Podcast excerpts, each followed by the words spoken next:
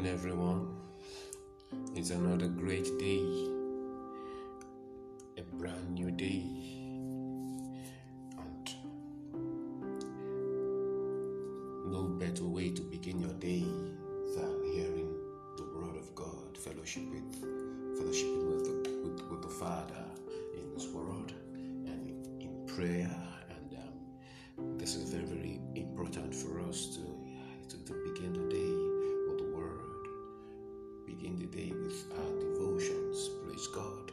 And we're still um, on our episode, God in Christ, understanding the true nature of God as revealed in Christ Jesus. And um, it has quite it has been um, an interesting journey. It has been um, an interesting expose. It has really, really helped us in actually grasping God's disposition, character, nature in every clarity as Jesus had shown us in his walk on earth. I want us to also understand something that um, God is in us by His Spirit or as His Spirit. And there is nothing Jesus actually um, unveiled to us has got to do with God's disposition towards humanity or towards man that is di- that will be different with what the Spirit of God in us will be will be doing for us or will be actually doing will be doing to us. Praise God. Hallelujah. All right, this morning let's look at something. Matthew chapter 9. Matthew chapter 9. Okay, I'll take it from verse 10. Now it happened as Jesus sat at the at the table in the house that behold, many tax collectors and sinners came and sat down with him and his disciples. And when the Pharisees saw it, they said to his disciples, Why does your teacher eat with tax collectors and sinners? And the disciples say, Wicked sinners. When Jesus heard that, he said to them, Those who are well have no need of a physician, but those who are sick. But go and learn what this means. I desire mercy, hallelujah, and not sacrifice. For I did not come to call the righteous, but sinners to repentance. Praise God forevermore. What, what, what, what, what a Savior, what, what a Lord. Look at Jesus. You know, because we have, uh, you know, we have been taught that God is backing sinners, that God is backing sinners, and we make it look like God cannot behold a sinner. God is backing the sinner because he cannot behold sin. So, because he cannot behold sin, he cannot behold the sinner. And the question is look at what Jesus answered them that those who, who are well have no need of a physician, but those who are sick. The sick needs healing, the sick needs treatment or following. So, to be healed, to be treated, he needs a physician. So that he cannot actually heal himself. So if his physician cannot attend to him, then what is left of him? If you can follow the analogy, I'm trying to actually put those who actually say because God cannot behold sin, he cannot behold the sinner. All that had that had to do with sin, God has actually addressed in the redemptive work of Jesus. Praise God. Even before the redemption of Jesus, we saw the Father's heart towards sinners. Jesus sat and ate with them.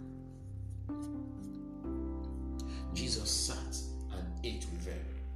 You see, that eating had nothing with him actually and condoning their, their, their actions. He that, that, that's not it. But there was a purpose for him actually um, eating with them because he had a, he had a, he had a goal in mind. He had he had he had a purpose at heart, which is to actually bring them what healing. And what he was also showing there was the heart of the Father in mercy. So mercy will not ostracize the sinner. Mercy will not put away the sinner. Mercy will not um, will not create um, a divide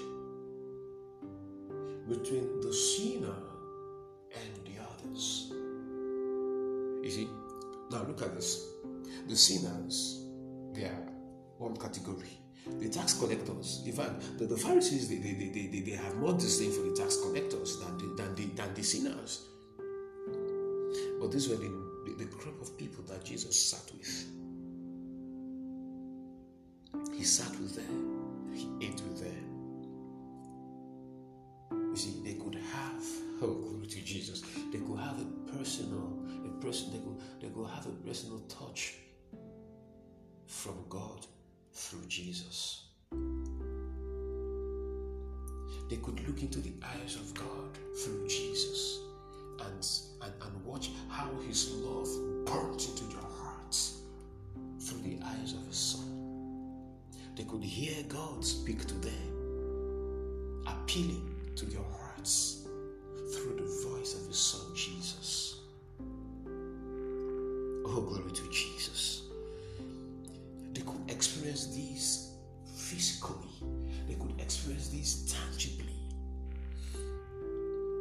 I did not come to call the righteous but sinners to repentance, and all these also began, they could have a change of mind from their former ways to the way that God is pointing them to through His Son, who is sitting with them at the table, eating with them. You see, and this is what Paul emulated when he said, To the Jews I became a Jew, the Greeks I became a Greek, to the weak I became, I became weak. To those under the law I became as one under the law, even though I did not actually keep the law. And what was the goal that at least I may save some?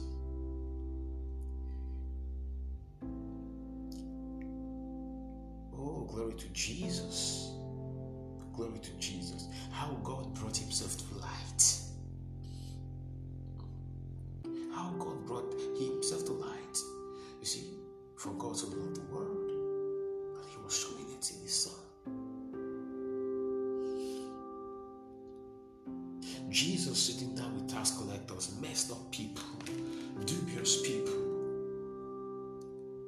Extortioners like them, and sinners, wicked sinners, men in complete and total opposition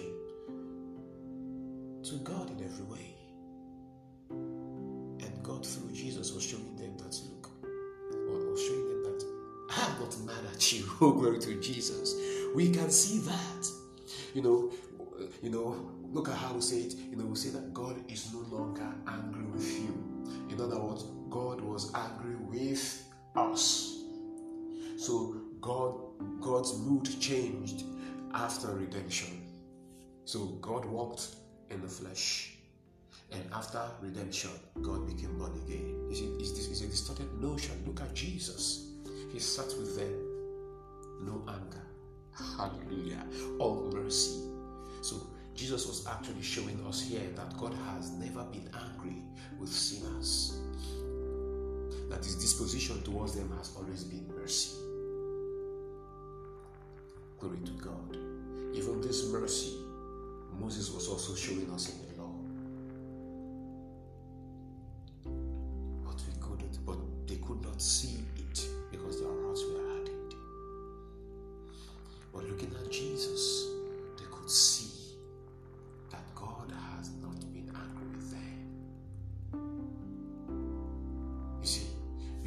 Pharisees, who were custodians of the law, who claimed to know the law, seeing what Jesus was actually representing, seeing what Jesus stood for, knowing fully well if they, if they, if they actually knew that all the law was speaking was He, they should have known that all Jesus was actually showing was what the law was actually showing also.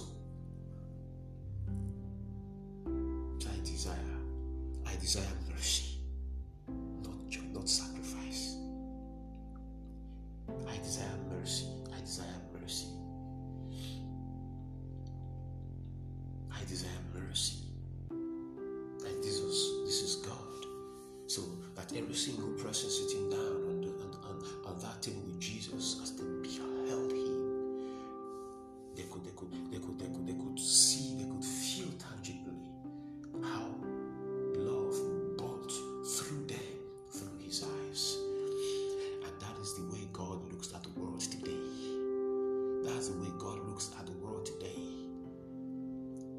That's the way God has been looking at the world. And Jesus brought that look into tangible expression so that men could actually have the, have the feel of it tangibly. And today, the Father is in us by His Spirit. And men ought to look at us, and the love of God will burn through them, through our eyes. Men ought to look at us and see Jesus. Hallelujah. This is our God. Glory to Jesus. This is our God. He has never been angry with us. He is not angry with us. Praise God. Praise God. Praise God. Praise God. Jesus did not come to quench God's anger over man. No. Because God has